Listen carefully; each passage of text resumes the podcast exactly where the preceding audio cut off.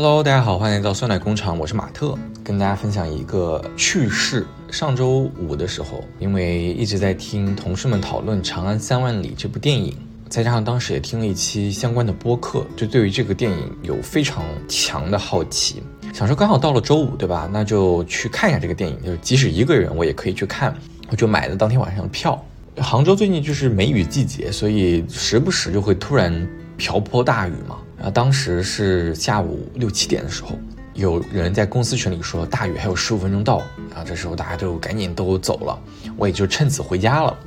这个到家了之后呢，吃完晚饭，我就想说，哎，这个雨还没有下，就想说那就赶紧现现在就遛狗吧。正准备去遛，开始下的这个狂风暴雨来了，导致我遛完狗回来就感觉可能赶不上那个电影票了，就改到了周日的中午，就从周五的晚上改到周日中午。好，然后到了周日的中午。我就是在家已经做好了准备，对吧？但就是一个人看电影嘛，你也不用担心你迟到啊什么，就磨磨磨蹭蹭的。最后紧赶慢赶，发现来不及了，啊，打了个滴滴，到达了电影院的楼下，火急火燎的冲上去，发现已经就是距离开场已经过了五六分钟了。但我想说，哎，也还行，对吧？五六分钟没看到片头无所谓，咱们这部电影可能有两三个小时，后面也 OK。结果就去扫这个电影票的时候，机器显示什么？显示电影院地址错误，电影院地址错误。我当时在那个机器面前，我想说这这句话是什么意思？然后我再定睛一看，发现我我跑错电影院了。我订的票是就距离这个电影院还有十分钟的车程。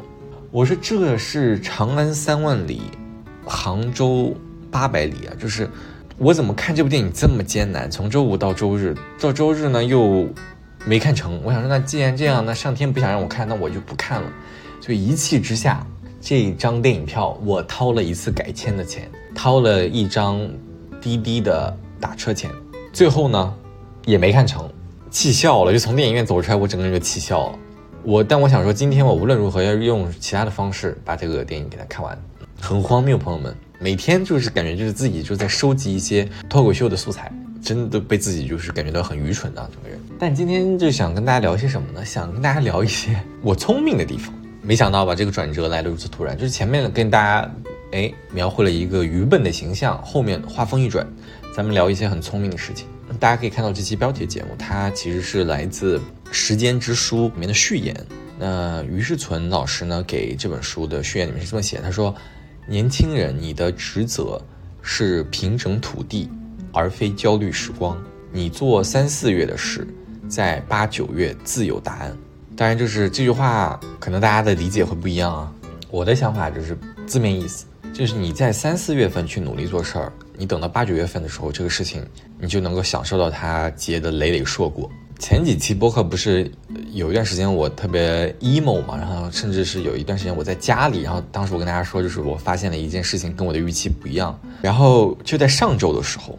我发现那件事情，它帮助了我，可以给我觉得现在可以跟大家去分享。就当时是这样的，我花了很大的功夫去做了一个，呃，写了一篇文档，做了一个报告吧，类似于这样。然后那个报告呢，都不是说反响平平，是反响极差。就我花了很大的功夫，是一是时间，二就是精力，三就是我也想要说给别人一个好的印象。结果呢，那个汇报做完就是非常的差，就是。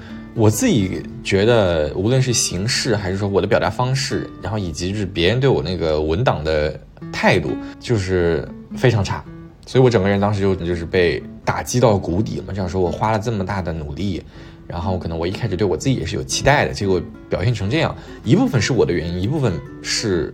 我也觉得，就是当时那个场景吧，也不能说怪谁，反正就是那个设置就很奇怪，导致最后结果很差。呃，又开始就是怀疑自己的能力嘛，然后质疑自己，觉得自己就是从谷底开始起步，类似于这样的感觉。结果就在上周的时候，发现遇到了一个困难，就是我们组遇到了一个组织遇到了一个困难，然后这个困难呢，就是依靠我那个文档当中一部分内容把它救起来的。然后也是有人回去又看了我那篇文档，发现我那篇文档其实写的很好，呃，然后给了我一些鼓励，并且用了里面的一些呃元素，帮助到了整个项目组，然后甚至是通过了方案。就我觉得，整个人就是得到了振奋，所以我就瞬间就 get 到了这句话的精华：就你在三四月做事，九月就会有答案。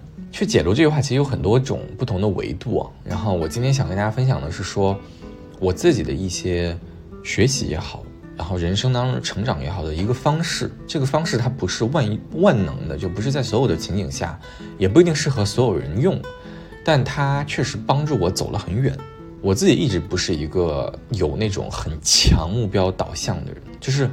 我有很强的结果导向，就我希望所有的事情都有好的结果，但我不会说刚进入一个新的环境，无论是加入某一个团体，认识一些新的朋友，又或者是进入呃这个新的职场环境，或者说刚刚走进校园，可能大家会对自己有一个期待或者预期，对吧？可能有些人他会说啊，我一定要争到一个什么什么样的位子，我一定要达到一个什么什么样的级别或者分数，他会有非常明确的这样的目标，然后这样的人你会发现他永远都有很有冲劲儿。他一直在往那个地方走。我在去年的时候就遇到过很多这样的同学，呃，特别是在有那种短期竞争关系的场景里面，比如说校招，比如说呃群面，就它是一个比较极端的情况。但你会发现，就这些人他把他的目的性发挥到了极致，就是我来这儿花这么多的时间干这个事情，那我就要达到一个什么样的目标？我拼尽所有，对吧？我可能平常不是这样性格的人，或者说我平常也愿意跟你。呃，这个平和的说话，但是在当下，我的目标大于一切，所以这样了。那比如说像群面，或者说像秋招，它是一个短期的行为，但是长期来看，我们社会或者我们身边当中有太多这样的人，就他有非常强的目的性。那我自己就不是，对吧？比如说我身边就有一些人，他就很直白，就他他就是要赚钱，或者说他就是要争到某一个位子。他说我就是要这样，为什么呢？可能比如说他他家里需要他帮忙，或者是他自己的就是执念。那我自己呢，一直缺少这方面的东西。一方面是我我觉得我自己做不到，这个东西给我压力太大；二就是我觉得没必要。当然，这些可能都是借口或者理由。反正我就不是这样性格的人。就但对于我来说，我可能会有一个很虚无缥缈的长期目标。我会想说，哦，我要过得更好，我要比现在更更优秀。就我会有一个这样的东西，或者说我刚进到学校里面，会想说，OK，那我要保持一个好的分数。就这个目标其实是很虚的，对吧？比如说我们平常在写。公司里面，你去写一些什么，呃，你的短期目标、长期目标的时候，他会希望一些可量化、越具象越好，对吧？比如说你这个要达到多少分，啊，这个数值要提高多少，就这些东西，对吧？我们很喜欢这种，但是我自己对自己人生的规划没有这样的刻意的一个指标，那还会导致我什么呢？导致我很多时候不知道我现在做的是这个事情，它具体怎么样能够帮助我的那个虚无缥缈的目标。很多时候呢，我在做很多事情的时候，我会觉得没有意义。我想说，做这东西干啥呢？对吧？这个东西做给谁呢？每天花这么大功夫，自己这么痛苦，又是为啥呢？就会陷入这样的焦虑当中。当然，我现在意识到啊，它就是因为我长期的这样比较佛的一个状态，反哺回来，就会导致我在做很多事情的时候，会觉得好像过程很痛苦，亦或者是说我不知道它的目目的和意义是什么。那在三四月做事，九月有收获，我觉得这句话就能够很好的抚平我当时那些焦虑的心态。就比如当时我在做那些报告的时候，或者是说当那个报告它的结果很差的时候，只有我自己知道，就是我花了很大的功夫做这件事情，而且我在做这个事情当的过程当中，我很认真。就这个事情我知道，但是它的结果不好，那就没办法。但我能够保证的就是我把我当下所有手头的事情都做到，呃，不能说极致，但至少做到自己无悔。这些小事的累积，它一定会在未来的某个时刻反哺到大家。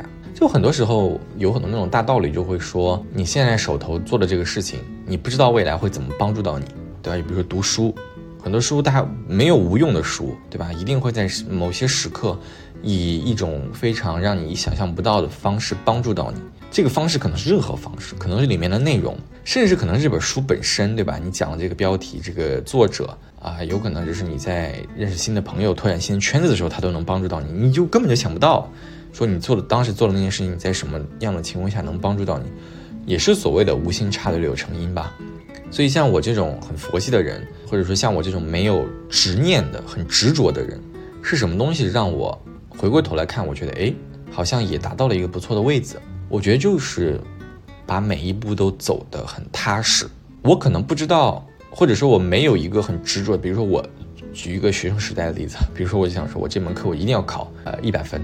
我一定要考九十八分，就我没有这样的目标，但我有个目标，就是我一定要考考得不错，我一定要考的呃考前几，或者说我一定要考到一个嗯，很好的分数，我自己学到一些很很很多的知识，在班级里面老师认可我，可能我有一个这样虚的一个目标，对吧？那在朝这个方向走的时候呢，很多的小事儿我可以做得好，比如说我每一次作业做得很认真，我每一道题我都一定会搞清楚它为什么是这样做出来的，每一道错题我都会花一定的时间去分析为什么我做错了。这些小事你在做它的每一个瞬间，你都会觉得啊，它有什么用？对吧？或者是说我我一定要花这么大的功夫在他身上吗？为什么其他人好像可以很轻松，而我要花这么久的时间？我会陷入这样的对比、迷茫、焦虑当中。但是走到今天，我回过头看，我发现我当时所有的付出都是值得的。就拿那篇报告来说，对吧？当时我做的很痛苦，就这个报告，我会觉得我现在没方向，我也不知道我做它干嘛啊！我花那么多时间调研，呃，看竞品，然后做图表，这都是干嘛呢？对吧？然后我当时也拒绝了很多好朋友的邀约，马上入职了。入职前我花那么多功夫，不好好享受生活，我在那做那些东西是干嘛呢？当时我都找不到这些东西的意义和目的，但我现在都懂，就它真的在未来的某一个时刻，它帮助到了我。我们说成长其实分成两类，第一类的成长就是瞬间成长。小时候经常看那种啊哲学或者说寓言故事吧，我就记得里面有有一篇讲的是这个，就是说有一个刚上大学生的。呃，从农村出来的男孩，他呢进了城市之后，就被城市里面花花绿绿的这些就同学好看的衣服啊、数码产品呀，对吧？吃的啊、谈的、玩的呀，就有一点跟他之前的生活是不太一样的。他就很沉迷这样的消费，比如说他就要每周都要买新的衣服啊，对吧？然后去买新的一些品牌呀，追求这些东西。但他就没钱，所以他就开始向家里撒谎。他会说啊，学校要交新的辅导费了，或者是要买书了，对吧？呃，这个课程老师要交钱了，等等等等，班费啊，他就开始编编造各种谎言。他只是为了去能够跟他宿舍的同学聊上天，或者是追求自己喜欢的女生。然后有一天呢，他又管家里要钱，但是他收到了一个很厚的信封。就平常大家他爸妈给他寄钱可能是比较薄。但这次他收了一个很厚的信封，他把那个信封打开，然后就密密麻麻发现里面都是他爸借款的借条，就是今天管谁借了五块，明天管谁借了十块，就他爸已经把他村里和隔壁村的钱都借完了，实在是没钱了，所以他他爸才把这个欠条寄给他，啊，然后那个故事就说这个男孩他在宿舍嚎啕大哭，说那一瞬间这个男生成长。这个故事啊，当然啊，多多少少可能也听过一些类似的，但我挺认可这样的点，就是说我们人生当中会有一些关键性的时刻，它会让你整个人突然清醒，或者突然意识到一个你之前意识不到的问题，也就是所谓的很多时候大家会说你在要参多参加一些户外活动啊，或者多认识一些人，就是你要看到一些东西，然后这个东西反弹回来撞到你。我理解这种成长的瞬间，就是当某一个东西。反弹回来撞到你的那那一瞬间，它给你带来的成长是指数型的。就这个东西，它会醍醐灌顶，它一下会刷新你之前的三观，或者是刷新一下你的认知。可能每个人都有，对吧？比如说，我们人生当中可能也有，可能是当你看到了一个你之前跟你观点不符合的同学，他突然收获了一个什么样的东西，或者是可能是你身边好朋友或者亲人的离开啊，又或者是。你自己突然通过某种方式取得了一个不错的结果，就可能这些东西都是瞬间的成长，对吧？它能够让你马上醍醐灌顶的想到说，哦，原来这个东西还可以这样，或者说，哦，原来这个事情的真相是长这个样子的。但这些东西我觉得都是可遇不可求的，就你我们可以去创造这样的机会，但是我们很难保证它会在什么时候发生。我们人生当中一定会有这些节点，啊，此此刻每个人。回过头去想，当你在上学的时候，当你在职场当中，当你在恋爱的时候，一定会有某个时瞬间，你有可能会就是喜悦到哭泣，有可能你也会呃这个惭愧到说不出来话，就那个瞬间，它给你带来的冲击是很强的。另外一种，我觉得就是每个人都能做到，或者说每个人都能够轻而易举的去尝试的，就是把每件事情都做好。就即使说这件事情我们现在短期找不到它的意义，或者是会觉得做这个东西是做给谁的呢？对吧？我我我为什么要花这么大的功夫，放弃一些，呃，别人都可以玩的东西啊？我要去做这件事情呢？可能长期你也看不到目标，你也不知道你想要往哪儿走，但你能够做到的就是你把每一步都走踏实，就像爬山。就我家里人他们非常喜欢去爬山，然后每次爬到那种很陡的山的时候，我就来不及抬头看，我只能看到我脚底下每一块石头它长什么样子，然后我的这个脚要怎么落。我只关注我脚下的这一块石头，因为如果我没有看清，我可能就会跌落山崖或者会划破，对吧？我膝盖会破。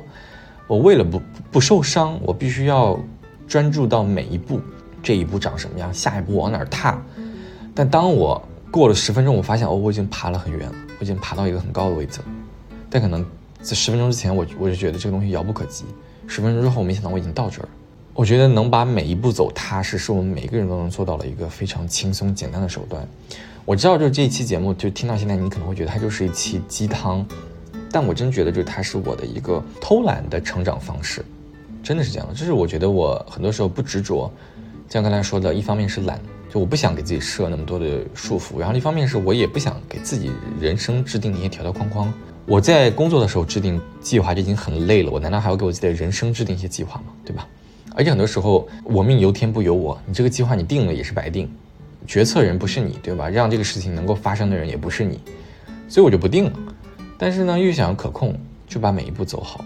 嗯，我在入职的这段时间，有的时候我会花很大的时间去做一些在旁人看来觉得没有价值的东西，比如说刚入职的时候，我们有这个培训，就上培训课嘛，上期节目有讲，在培训课的有一个环节，就是让我们去。给一个产品提一个修改方案，就是你觉得这个产品哪里做的不好，你们要怎么做，然后写一个 PPT 做汇报。那其他组呢，可能大家都比较积极讨论，然后这个小组一起做。但我们组可能是因为只有我一个就是做产品的这个工种，就我们组可能有七八个人，但大家都是开发，只有我一个是产做产品的人，所以他们就想说，那就你来做吧，所以就把整个活丢给我做了。有开心也有不开心，就是不开心的地方会想说，呃，为什么其他组就是大家一起群策群力，然后为什么我们组只有我在做？对我也有尝试，比如说，呃，让群里大家帮我去做调研啊，或者是让大家去帮我去搜集一些意见，但积极性都不高啊。这里也就不吐槽了，但但反正最后就是只剩我一个人要要完成一个 PPT，我觉得也行，对吧？从头到尾就是我自己的想法，所以我讲起来也比较方便，也 OK。然后回到工位的时候，我就开始啊埋头苦干，当天晚上搞到了三点。其实身边有很多人，包括我们组组员，都告诉我没有必要把它做得很很好，所以这个东西也没什么用，就是你只是上台讲十分钟就结束了。但我觉得就是这个过程，对吧？我要去认真的做调研，我要去呃快速的做分析，然后把它能够做成一个 PPT，又要排练以一个什么样的方式去汇报，这些东西可能看似单次来说对我来说都是没有意义的。所以你这个汇报到再好，或者汇报的再差。你 PPT 做了一页还是做了十页，你都得不到任何奖励。但是我依旧希望它在我手里出来的东西，是能够达到一个我心中的及格线的。同时呢，这个这种就是短期的锻炼，它一定会在未来的某一刻反哺到我身上。我始终是这样认为的。那我在工作或者我在学习的时候都是这样的，就是一些作业可能在别人眼里，啊，只值百分之五或者只值百分之二，好像没必要做的很认真。但我就想说，我的每一次。我都有一个自己的标准。那即使说这个东西它可能确实结果导向来看没有太大的必要，对吧？可以舍弃，但我不行。不是所有的场合或者说不是所有的人都能够适用这种方法的。但但就是它确实让我走到了今天这一步。我真的很想就跟大家去讲，很多时候如果我们不是那样的人，或者说找不到大的方向，就把脚下的每一步都做到一百分。即使做不到一百分，我们也尽量去往一百分靠。前两天我跟我的导师聊天，就说。我说你对于这种刚入职场的新人有什么期待吗？他说很简单，他说就是每一件事情你都很认真、真很认真的去做就够了。我觉得是这样的，就是让我们去做长期规划也不太可能，对吧？这个你想让他达到一个什么样的能力，因人而异。然后很多时候项目也不一样，那能做的就是把每件事情交给你，你都能达到一个很认真的态度去做这件事情，达到一个呃不错的结果就够了。我觉得我们能够做到这一点就已经很不错了。但不不可否认的就是，做这些没有目标感、没有收获的东西，它往往是很痛苦的，或者说很多时候会很消极。我记得我之前在一些实习的时候，或者是在学校做一些很无聊但是又很麻烦的工作的时候，我都会觉得，我凭什么要在这花这些时间做这个东西？我为什么不能去干别的事情，对吧？这东西做给谁有什么意义？整个心情就非常糟糕。说实话，现在以很功利的角度来看，即使说这个东西它是没有任何的结果了，就我做这个东西它也用不到我未来的工作当中。其实很多时候是这样的，就是你会发现你之前做了一些很无聊的东西，你未来在工作当中可能也会重复的去做这些东西，你会变得更加的熟练。然后另外呢，就是最次最次就是磨了我们的脾气，就你的情绪会更加稳定。你能够更高效的去执行一些东西，我觉得这个就是我们说最呲这个东西它带给我的价值。那这个东西也是很有价值，对吧？在某些时刻，我们也需要在工作当中保持稳定。我觉得这个太重要了，就是如何如何能在一个天天加班，然后氛围也有点艰艰难的一个场子里面，你依旧保持镇定，保持理性，控制住自己的脾气，跟每个人都很很和蔼。然后很礼貌的去沟通，我觉得这个对于你整个人的品性要求非常的高。那往往我们再去做那些事情的时候，都能够给我们带来这样的价值。我不想去说教，但是，但我我是觉得它是一个有趣的偷懒方式，也是一种调整我们心境的方法吧。就在我播客的个人简介下面有一句话，就是说人活只求一个念头通达。这句话是我看一一部动漫里面的一个角色说的，我非常喜欢，是因为我觉得很多时候我们遇到一些事情的时候，就是看我怎么去看待它。或者就是我怎么去想这个问题，对吧？我们的心态，我们的想法，有的时候很重要。就可能大家都在做一件事情，但是你的心态是怎么样的？你你你你此时此刻你的脾气是怎么样的，就能够决定你这件事情的结果，也能够决定你这个人的身体健康。我们之前不都听过一个故事吗？就是说，在医院的时候。医生把一个癌症的确诊结果说错了，对吧？他把这个结果给说给了一个健康的人，结果那个真正得癌的人他就身心愉悦，很开心，对吧？啊，该玩玩，该喝喝，他觉得自己如释重负，然后就最后奇迹般的康复了。而另外一个人呢，他明明没事儿，但是因为别人告诉他得了绝症，所以他整个人就开始郁郁寡欢，每天都开始很发愁，啊，然后最后也确实就是得了其他的病。这个故事可能大家也都听到过相似的版本，我觉得就是这样的，就是你看心态对于一个人的影响是多么的重要，对吧？你的能不能把这件事情想通？那其实我说的这个东西就有点自我 PUA 啊，或者说有点这个去做所谓的做隐忍啊，去做思维上的调整，都是一样的，就是我们要让自己在做这些事情的时候做的舒服，去合理化当下的这些行为。又让我衍生到了什么？就是我呃这周有看一个 B 站的视频，他讲的就是说在低谷期必须读的一本书，就是史铁生的《我与地坛》这本书。那这本书他就说给了多少人一些可能要放弃自己生命的人很多的勇气。就是这个作者他是如何在这本书当中给到大家勇气？他就是分析啊这样的一个短视频吧，里面有一些观点我觉得非常的棒。他就说，其实我们每个人都是向死而生的。我们的结局在出生那一刻都已经确定了，就我们生下来就是要去死的。我们每个人对吧？穷尽一生，小的时候想说快点长大，然后工作的时候想说快点到周五，呃，什么时候才能到明年我的年假才能多出来？但其实你看，我们现在想法都是在干嘛？都是在不断的长大，不断的变老，都是在去追求，或者说都是想说时间过快一点，我们就能够再离开了。或者很多时候大家也会觉得人间不值得。活得好累，但其实我们从出生那一刻都已经在奔着死往往那个方向去走了。他说：“为什么你不多活一些呢？”我们所有人已经在这条路上了，或早或晚都会到那儿，那就再坚持一下，就是再往下走。我觉得这是一个很有趣的想法啊！之前有个日本作家，他不是呃在一本书里面写，他说：“我本想在这个冬日就死去死的，可是我最近收到了一套鼠灰色细条纹的麻质和服。”非常适合在夏天穿的和服，所以我决定还是先活到夏天吧。可能有点极端，但是我想说是一样的意思，就是我们在去做一些很无聊的日常工作当中，或者说你觉得此时此刻就是你的人生低谷，你已经坚持不下来的时候，再撑一下，就再往下走一下，可能等到八八九月的时候，我们在三四月做那个事情就会有一个答案。在低谷的时候，你做的所有的事情都不可能比它更差，或者是说你你要相信就是。你经历的所有苦难，它都可以在前面加一个“更”字儿，就一定会有比你现在更糟糕的事情，或者是你觉得你现在已经是最糟糕的事情，那你后面做的每一步都是在往上走。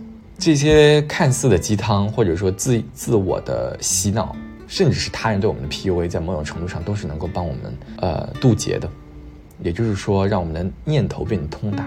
那如果说这个东西它能让我念头通达，我不在乎是别人对我的 PUA 还是我自我的洗脑，它只要能够让我顺利的到下一个夏天，我觉得就够了。而且很多时候，我们的生活已经比我们想象的要好很多了啊。比如说我们现在没有生病的时候，你就会觉得没有生病啊很正常。你只有在生病的时候，你才会想说啊，没有生病的日子真好呀。你只有在有空调吹的时候，你会才想说哦，原来凉快真好啊。现代社会真好啊，我们每时每刻其实都非常的幸福。那能够坚持的熬过现在的低谷，就是勇气。对，朋友们加油吧！我们把每一件事情都做到。超一百分或者超八十分，一定一定一定会在未来的某一刻感谢当下的自己，对？我们现在做所有的东西都是未来的你一定会感谢现在的你，无论你现在就是有多糟糕，只要你坚持下去，只要你继续往下走，好呀。那这期播客的最后呢，也是呃跟之前的一个呃一个朋友聊天嘛，然后他就是属于播客老 T，就是他就就听非常非常多的播客。然后我跟他聊天的时候，他就说他有呃，他听心动女孩的播客的时候，他们就会有一个环节，就是讲说这周的心动时刻。我觉得我也可以搞一个，就是其实我一直都有在搞嘛，就会在播客的最开始分享一个我的日常，但我想说有一个更加仪式化的东西，呃，然后也更符合酸奶工厂的调性，就是一个二选一的问题吧。可能每一期节目我们在。开头的时候就会去分享日常，在结束的时候会有一道二选一的问题。那这一期播客的二选一问题就是：如果说你一定要在两种不同的社会当中做选择，你会选择哪一种？第一种就是这个社会当中所有人都非常的热心，但是热心过头，都是多管闲事儿那一类人，就是他一定要多管闲事儿，多问你一嘴，或者说一定要给你指导，啊，一定要就是教你，或者是说就是你在问问题的时候他一定要插嘴，还是说？你想要过一个人情冷淡到极点的社会，就没有任何人会帮谁。比如说在路上，你看到有人被被撞了，都不会有任何人帮他拨拨打电话的。在这样的两种社会当中，你会选择哪一种？我的答案是，我会选择人情冷漠。对，因为多管闲事太讨厌了，我太讨厌多管闲事了。我宁可人情冷漠，也不要多管闲事儿。好，那我们这期节目就到这里了，希望大家都有美好的一天，拜拜。